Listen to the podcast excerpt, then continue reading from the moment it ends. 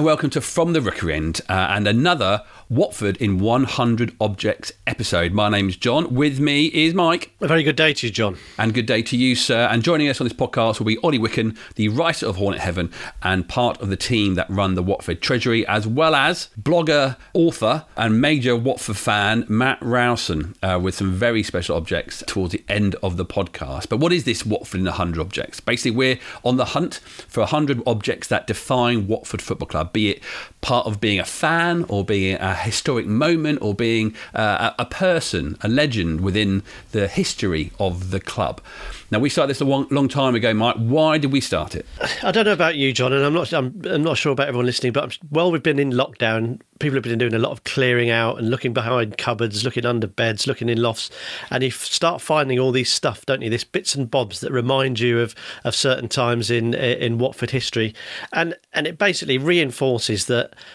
being a Watford supporter is about so much more than just what happens on the pitch. The results are important, obviously, but as you build up a life, a career of supporting Watford, if you like, it's all the other bits on the periphery that actually make it so rich and interesting uh, and exciting. And I thought we could, a hundred objects is a, is a, is a lot of things that could come together and try and um, provide a framework, a sort of illustration of just what it's like to be a, a Watford fan. So uh, that's what we're aiming to do. The last episode, we told you all about Pierre Issa's stretcher, why that was our first object.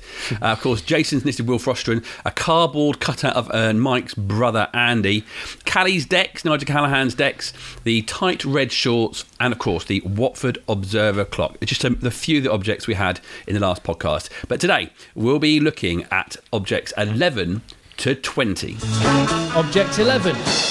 Mike, the first object, number 11, that's going in, is a Watford 7, Southampton 1 pen. Have you ever held one of these pens before?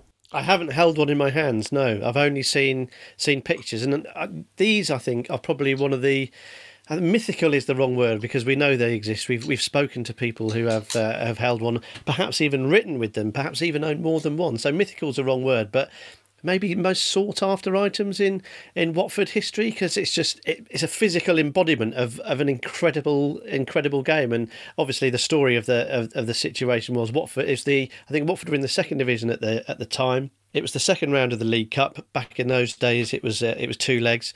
Watford lost the first leg four 0 at the Dell against Southampton. So no one, no one really gave them much of a uh, of a chance in the in the second leg, and that's what I like about this as well. Is it probably means that the I haven't been able to find a, a, crowd figure. I'm sure someone will be able to furnish us with those those facts. But I'd imagine because Watford lost the first leg four 0 there have been quite a few people who stayed away for that second leg and will very very quickly regretted it because Watford went on to to win seven one. The game went to extra time, but Watford ultimately won that game seven one uh, and won the tie seven five. So an absolutely extraordinary game, an incredible turnaround. And and these days, of course, you'd have had within minutes of the final whistle going, there'd have been a uh, a commemorative T-shirt, a sweatshirt, DVD would have been available. There'd have been a all sorts of video from 16 million different angles. But back then, none of that. All that was just a twinkle in uh, the Hornet uh, Hornet shop uh, manager's eye so they came up with a uh, with a with a humble ballpoint pen with the score emblazoned on the side, and uh, yeah, since then it's just turned into one of those must-have items, isn't it, for for Watford collectors? Ollie, uh, Mike said uh, that the score was emblazoned on the side of the pen. It isn't a very glamorous piece of merchandise, really, is it? It's basically just a, a, a big pen with some some print on the side of it. Yes, but what print? My goodness.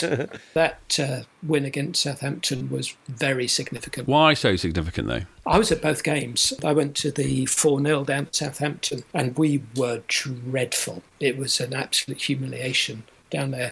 Probably people forget the context, but Southampton were riding high in the top division at that stage. They had Kevin Keegan, they had Charlie George. They were doing really, really well as Mike said, most people would have thought, well, let's not go and uh, bother watching this second leg because it's going to be further humiliation. And I was at school in Watford at the time, and I think Graham Taylor did he come before the game? It might have been after the game to uh, to talk about it. But he came and did a talk at the school, and it was such a such a high spot of the club's existence at that point because we gone up from Division Four and Division Three in consecutive seasons, and it, we just had the sense that Division Two was a little bit difficult. But to come back from a 4 0 defeat in the first leg and win 7 1 on the night uh, was just an extraordinary thing. It was a historic game, uh, not one that uh, was in the top flight or or got us to a, a, to a final. But at that point in the club's history, it was magnificent. And the pen, even though to the untrained eye, it isn't magnificent. It is a wonderful piece of Watford history that many, many Watford fans still hold very close to their heart.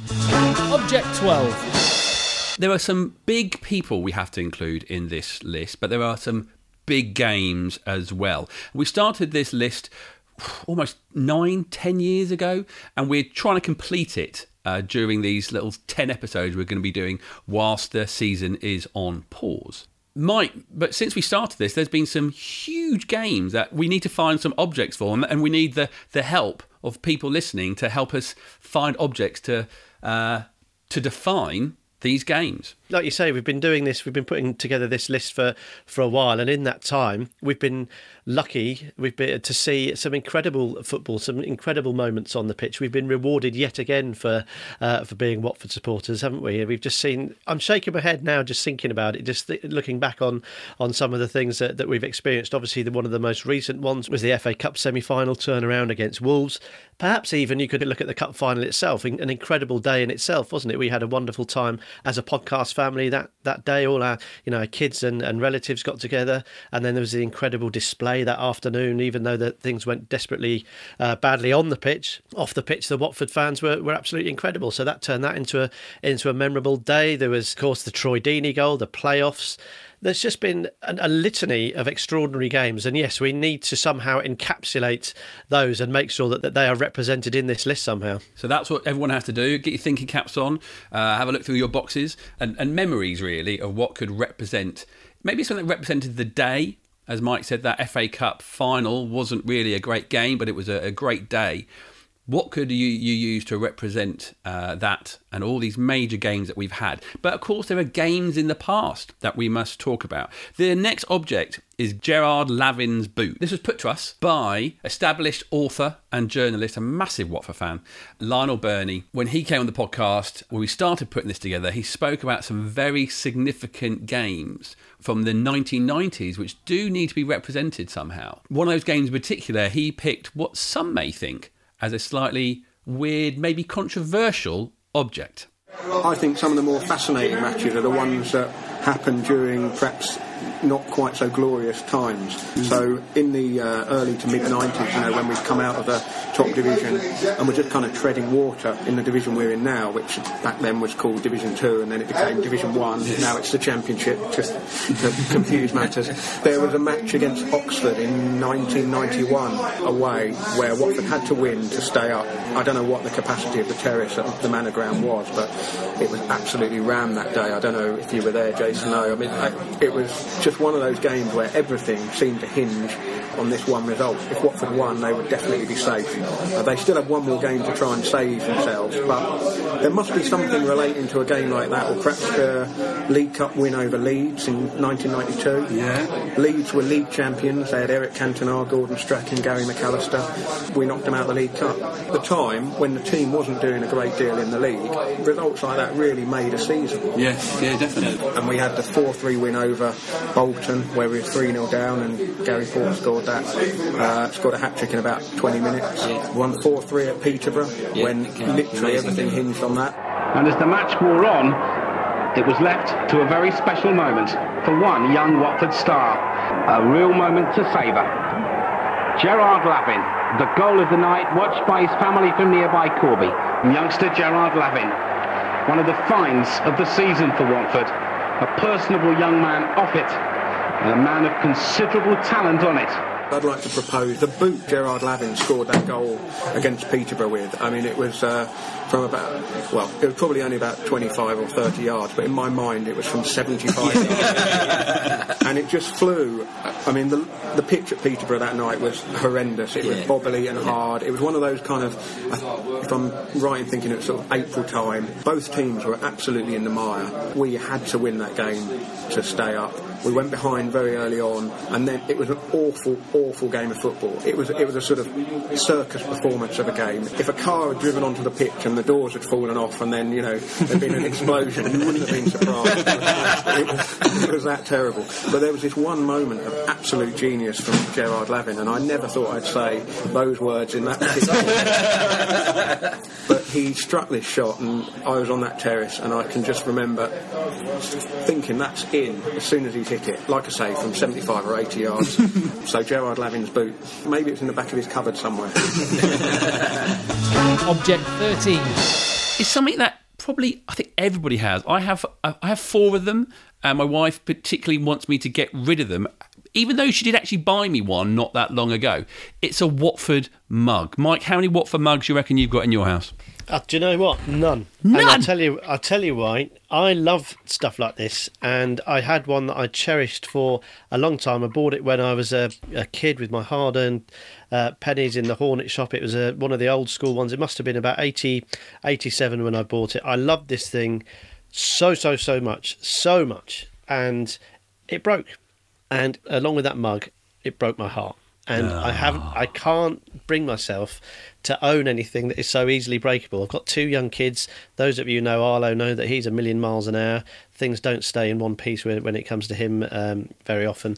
So I can't bring myself to risk getting attached to something that I know I love so much, only only to get it broken. It's self-preservation. But they, these are among my favourite things of, of Watford memorabilia. If I had the guts, I'd probably, if I was going to get into collecting, I think this is the sort of thing that I could well get into. I saw on the, um, I think it was the old Watford uh, Facebook page the other day, someone posted one that they'd picked up in a in a charity shop in, you know, nowhere near Watford, uh, that, sort of in the Midlands somewhere. It was a thing of beauty. It had the, it was white with the, um, with the 80s Watford text on it and the and the tackling men motif. It was just absolutely glorious, and I just had to stop myself asking the guy how much he wanted for it because I knew how much he'd love it. so it was going to be a pointless exercise, and I knew I'd be on that slippery slope to collecting mugs, which would make me even more of a uh, a sad case than I am already. So I own none, but there's a reason for it. But I absolutely ad- ad- adore these pieces of kit. I think they uh, just they sum up football fandom so so well. The mug that we're putting in was nominated by Tim Turner. Uh, he sent us this email to say why he picked this particular mug. If I had to nominate one item for your list, it would be a coffee mug that must be nearly 40 years old. It still gets used regularly, maintaining the link between the 11 year old boy who got it as a present years before I ever tasted coffee or tea and the 48 year old me, still watching the same team at the same ground, drinking out of the same mug. Object 14. Now, Tim is definitely a, a collector of lots and lots of Watford things.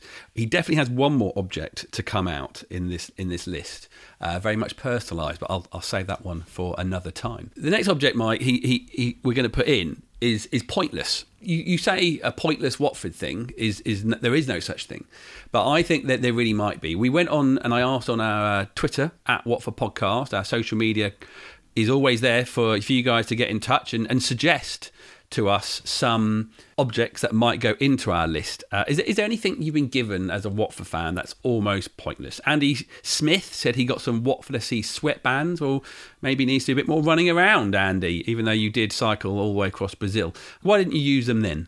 Christopher Balcom got a mug. We can't put that in because number one, we've already put a mug into this list, uh, which clearly wasn't heat resistant because it shattered the minute he put his first cup of coffee into it. Sarah Fiddley said she got some plastic Watford wristbands, like the old charity ones, and five years later, they're still in their packet. Uh, and I'm not quite sure what this tells us about Bedford Hornet, Robbo, because he got a wine stopper. Now, I don't know if that means, Robbo, that you either don't drink and therefore don't need a, a wine stopper, or you never leave half a bottle of wine. it, it, it's two different sides. Well, I'm not quite sure. And also, Colm sent us, as, as many of you probably own, is a Watford against Manchester United home ticket from the FA Cup fourth round. That that never happened. Uh, he got that for a friend's 40th. So, a bit of a rubbish present. I hope he got him something else. 40th is quite a landmark event, isn't it? I hope he got him something else, Colm, for, for, for his 40th. Do get back in touch and let us know what his real present was. Unless you're trying to say that that is some sort of uh, historical item now, the game that the game that never happened. Well, we, we haven't got a ticket in the list, so maybe that could be a ticket that we could put in this list, unless anyone can beat that one, of course. As, as, as I say, get in touch with any ideas that you have. But the best one for me was from Chris, I underscore am underscore Hornet on Twitter. And he said he did get a rubbish present. As a 28 year old man, I received a Filofax. and this dates it with Matty Vydra on the front and my name spelt incorrectly.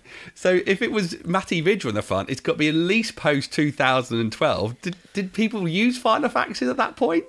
It's incredible, isn't it? What I love, absolutely love about the fact, aside from the fact of the Filofax, I'm just trying to imagine having one in my hand now. It's such a uh, demonstration of a, of a period of time, isn't it? That sort of all yuppie connotations and all that stuff. So getting it for a young 28 year old in uh, uh, in recent times is hilarious in itself. Matty Vydra on the front. I'm trying to work out how how he would that would be manifested on the, on the front. Would it whether it would be a, a sort of tacky, uh, sort of almost like an iron-on um, image, or whether it was embossed or, or anything like that. So that that's got me got my mind going as well and, and, and smiling. But the last thing that's absolutely brilliant, his name's Chris, and they spelt that wrong. and I, can I just shock, shock you here? C H R I S. I did that without looking up, without checking. Even I can spell Chris. So just Maybe it a was Chris- multitude. Maybe it was Christopher and they put an F in, but maybe not. Doesn't matter. The one that uh, is particularly, and, and I think this really sums up a little bit about parents and mums trying to find presents for their children. So here's the object that Tim has suggested to go in for a pointless Watford present. As a symbol of the futility of football merchandise, I'll give you the ashtray. It's quite a smart one, as it happens, made of some sort of brushed metal, but unlike the mug, it's never been used since I don't smoke and never have. Presumably, my mother was struggling to find something to buy me for Christmas in the club shop, and this was all she could come up with. All the best, Tim Turner.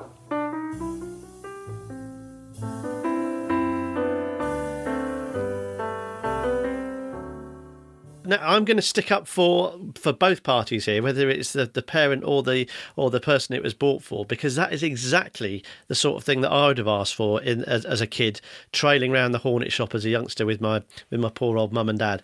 Anything, and I repeat, anything with a Watford badge on it, and as a youngster was fair game as far as I was concerned.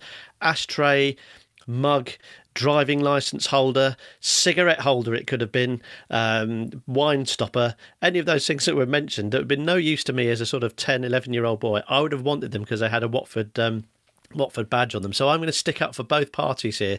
But it does speak of uh, of just what what football supporters and their, their families are like, aren't they? We will take anything that is uh, branded with our beloved club. Object 50. When it's not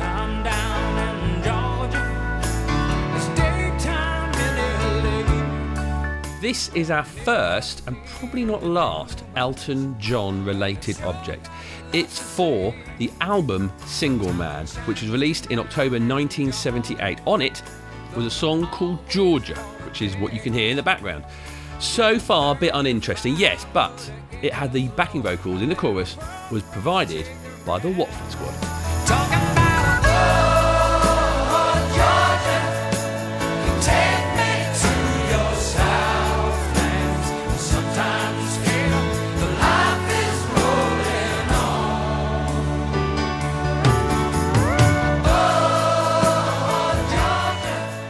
It was featured on the Big Match on television, which featured an interview with Elton, and he was in great praise of left back John Stirk.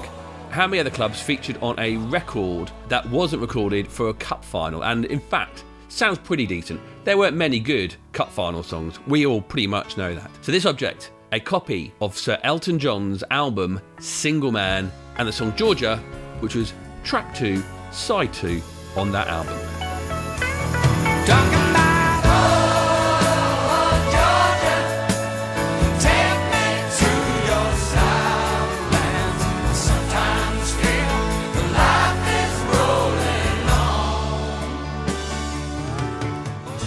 Object 60.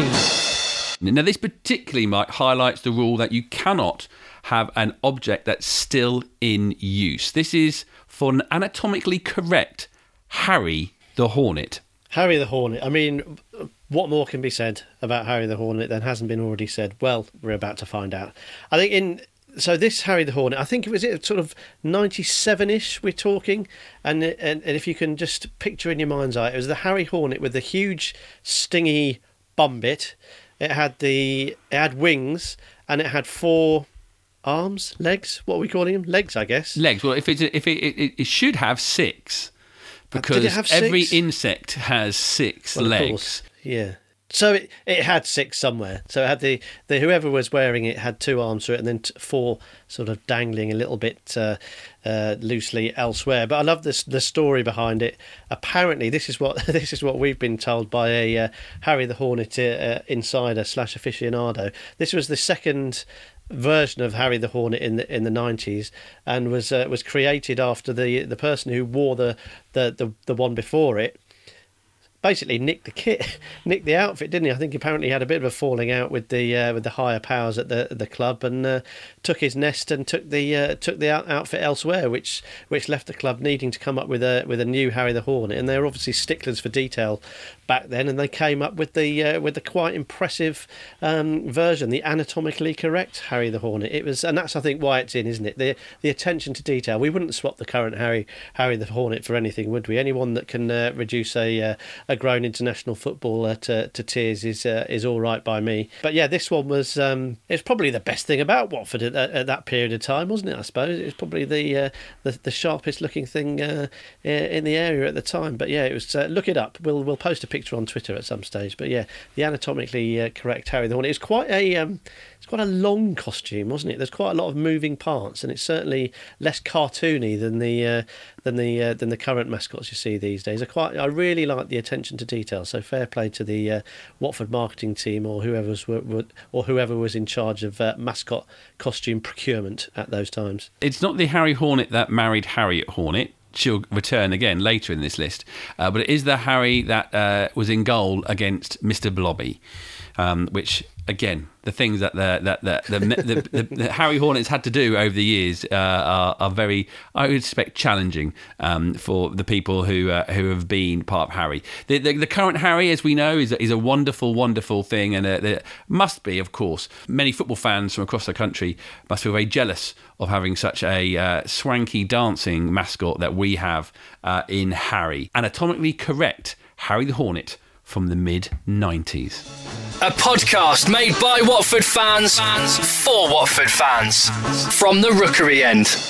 The next four items come from a friend of the podcast, Matt Rowson. Some of you may own his book, Watford on This Day. Uh, read his blog, Be Happy, and probably, hopefully, read the amazing besad.org, uh, which came out in the late or mid to late 90s, one of the original Watford websites. It's a joy to read. We'll, we'll get to that one as well in the list. We got Matt involved with this list uh, a few years ago to try and add some different sorts of objects. I spoke to him this week to find out a bit more about those objects.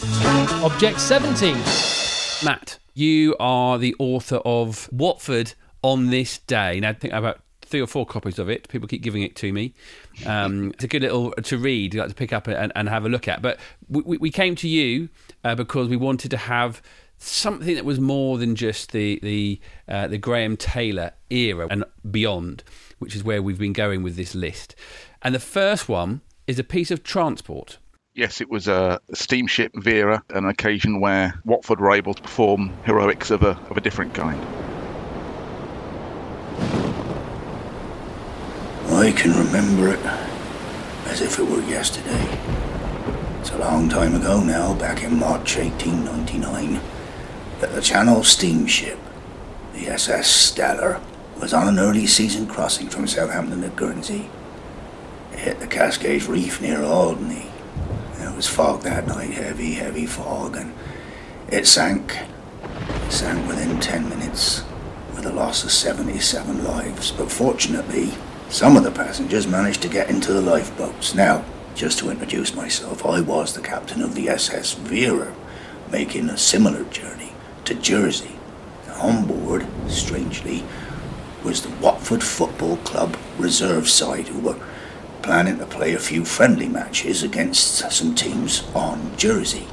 Well, we got the Mayday from the Stella and we were the closest ship to them, so we uh, we went full steam ahead and went to their position, and we found the Stella was gone, but there were lifeboats, many of them. So I got the passengers up on deck, including these Watford reserve footballers who were very fit, I must say, very fit indeed. And I asked them if they would help us to get some of the survivors from the boats onto my boat, the SS Vera. They were quite willing, very, very public spirited they were in that moment. And we managed to save 113 passengers and crew from the SS Stella from the lifeboats. 67 of them were hauled aboard by the Watford players. And it was a proud day for them, and it was a proud day for me as captain of the SS Vera. Little did we know that while we were up to our elbows in seawater pulling people out of lifeboats, the first team from Watford, who having abandoned their West Herts moniker and had become Watford Football Club, beat Chesham 4 1 on that day in the Bucks and Contiguous Counties League at Cassio Road on the 31st. And they went on to beat Uxbridge 4 2 in the Southern League Division 2 a day later. I was commended by my company for bravery, and the Watford players each received a small medal from the company as a token of the respect for what they had done. Well, that's the story, and uh, but I remember the day, as I say, as if it were yesterday. And when I think of those Watford players leaning down in a chain from the deck of my ship to pull those poor people out of the boats, it brings a tear to my eye. Yes, it does. Well, thank you for listening. Object 18. I'm aware, Matt, that Vicarage Road wasn't just used for football. There was until the late 70s a dog track there, but other events used to happen, like a gymkhana. Yeah, I, I can't pretend that I can offer chapter and verse on how frequently this happened, but certainly on one occasion in the late 1920s, the Vicarage Road, uh, in a closed season, hosted firstly a motorcycle football match. Watford and District Auto Club against West Bromwich MCC, won 3 0 by the home side in inverted commas. This was followed by a motorcycle gymkhana, which featured, amongst other things, participants eating buns suspended by the crossbar at either end of the pitch whilst, whilst mounted on their bicycles without using their hands. you, you picture the, the pristine pitch that our ground staff carefully tend for us today, and you the world has changed a little bit in, in 90 odd years. Well, you say that there was a, a spell where uh, Saracens used to turn up and, uh, and, and and do some not great stuff to the to the pitch at Vicarage Road, but I think that probably would have done a little a little bit worse. So, what item are we going to put in to the list from the Gymkhana? It seems odd not to not to mention the motorbikes, but I would I would have thought the bun suspended from the crossbar is a is a wonderful, a captivating image. Definitely. So I, I would propose a I would propose a bun of variety of your choice. Object 19. For the second time in this episode, we've got a, a got a mascot, but this time it isn't Harry. Yes, and it wasn't even someone dressed up. It was a, a real live mascot from Norwich. Yeah, all right there. Uh, my name's Al Fitch, and back in the day, I was the captain of Watford Football Club back in 1907, so it was. And uh, anyway, right, so we plays this game up at Norwich, and as you know, they're called the Canaries. But what we didn't know was that they had an actual live canary as a mascot. So me and the lads thought it would be funny if, uh, well, to cut a long story short, if we nicked said canary and brought it back to Watford. So yours truly, as captain, took on the responsibility of this onerous task, and I snuck into the own dressing room after the match, and uh, and there it was. This little yellow bird in a cage. I put my hand in, grabbed hold of it, and popped him in my pocket. We got the train back to London from Norwich, and then we, we got a connection back up to Watford, got home very late, and I still had this little bird. Anyway, what happened after that was amazing. We went on an unbeaten run, and that included beating the league leaders Plymouth 3 0. So we all thought, well, it's got to be this canary we've nicked. Yeah, like it was a lucky charm or something, like it was our mascot now. Anyway, we started winning game after game after game, and then, very, very sadly, just before we played West Ham, the canary died. We were all very, very upset, but we were also nervous that our lucky charm had gone and it might be a bad omen. Well, so it was. After that, we only won one game in 14 and we got absolutely thumped by QPR 3 0 and 5 0 by Spurs. And all of our form just, just simply fell away. And it was all because this little tiny yellow bird that we all loved, that had become our little mascot, had died, and we knew it. We knew it. Now I know that football players are superstitious. I used to put my left sock on before my right every single game. Never, never changed that. And obviously we thought this canary had some sort of power over us and was helping us to win. But after it had gone, we we just fell to pieces. It didn't help, of course, that Jack Foster was sold to uh, Sunderland after the West Ham game. 800 quid they paid for him. 800 quid. Can you imagine someone buying a player for that much money? It seemed incredible to us.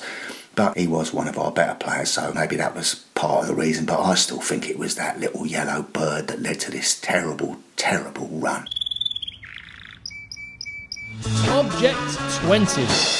Object 20, the last one of this episode, is a very personal one to you, Matt, and, it, and it's significant because of a very first game for Watford. Not the very first game, you're not that old, are you?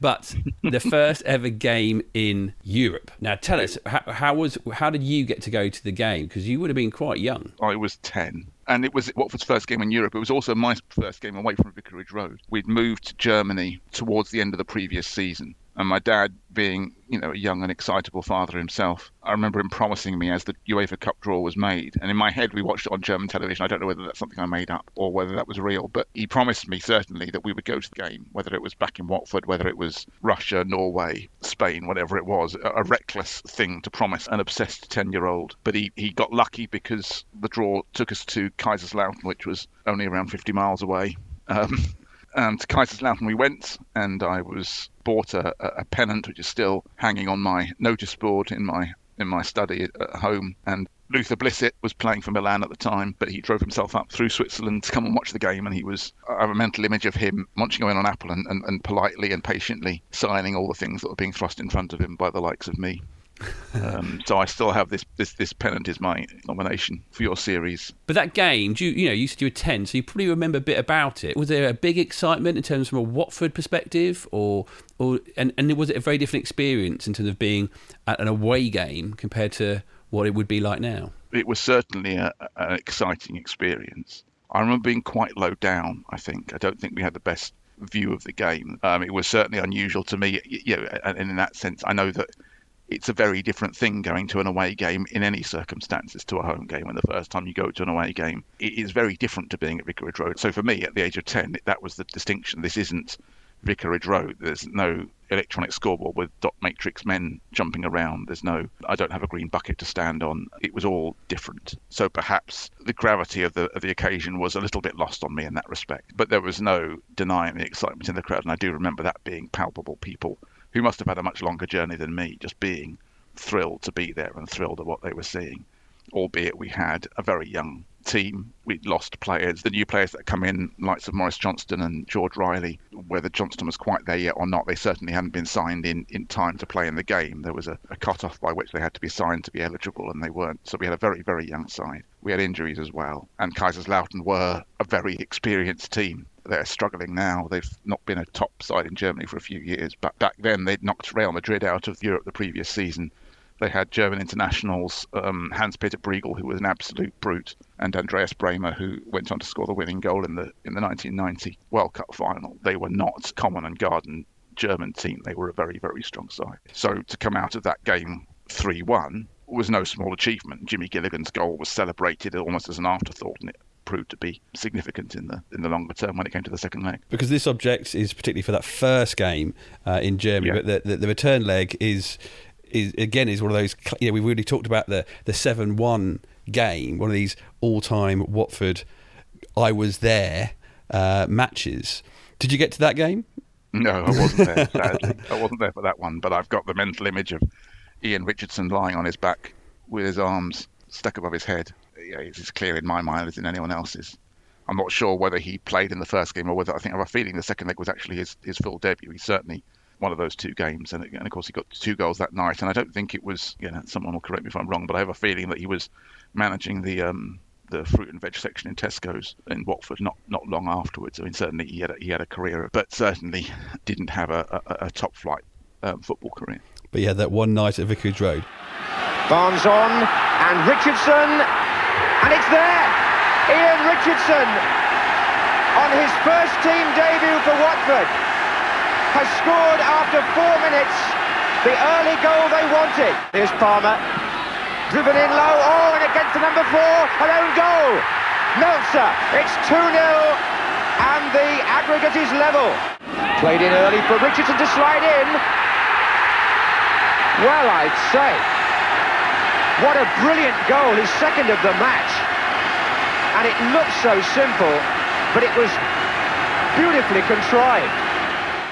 They won the tie by three goals to nil, again with an extraordinarily young side. I have a feeling that Ian Bolton played that night, so you had a mixture of of players who were very, very young. You know, a large number of kids coming through made their debut in those and in subsequent games in the in the European run. Nigel Gibbs made his debut against Prague, I think, a couple of rounds later. But you also had the veterans like Pat Rice and and Ian Bolton and you know Steve Sherwood, who you know not all of whom certainly Bolton wouldn't have been a first choice by that stage, but but needs must. And so it was a real case of sellotaping a team together and achieving something obviously quite remarkable. Watford won that tie against Kaiserslautern. Uh, the following tie against Levski Spartak Sofia winning 3 1 in, in Sofia in front of 60 odd thousand, I think. Uh, and then it was it was an icy pitch that brought us to an end in Europe. In Yeah, an, an icy pitch and a large number of goals from memory. I think I think we lost we lost both the games, but I've had Nigel Gibbs talk about this more than once about how it was virtually unplayable in Prague, and we were quite heavily beaten um, by a very proficient side. Mike, we're up to number 20. We've still got 80 to go. Uh, 50 that we sort of know about, but we still need to find those final 30.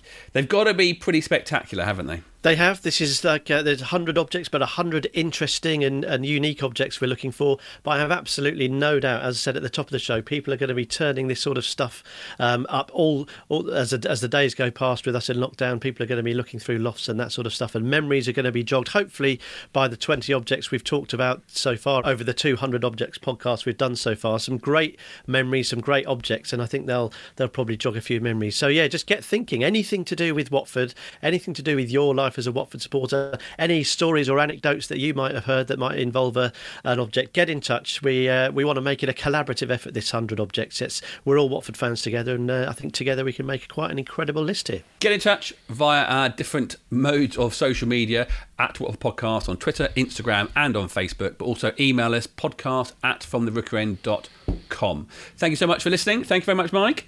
No problem. It's been a real pleasure, actually. This this episode in particular, just listening, certainly to listening to Matt at the end there, talking about Watford getting into Europe. What, a, what an absolutely magical experience! And that clip, the commentary there of the um, of the second leg at Vicarage Road, just the noise coming from you know Vicarage Road wasn't known as a as a noisy ground back then, but the the atmosphere.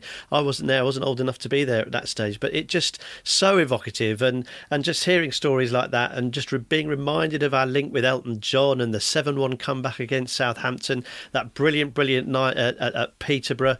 Incredible stories, just incredible. Uh, If you scratch under the surface of your football club, there is so much pleasure to be uh, be part of this series. And uh, thanks to everyone for, for, for getting involved, and please continue to do so. Objects 21 to 30 will be next week's From the Rookery End. Thank you very much for listening, and thank you very much if you've listened to Colm's live, but not really live, commentary of the Watford games. Just had Norwich, uh, and of course, the next game against Newcastle will be out for next Saturday afternoon. Just put it on, relax, and imagine Watford are playing. Uh, it's an escape, but it's also uh, just trying to remember what a normal Saturday might feel like.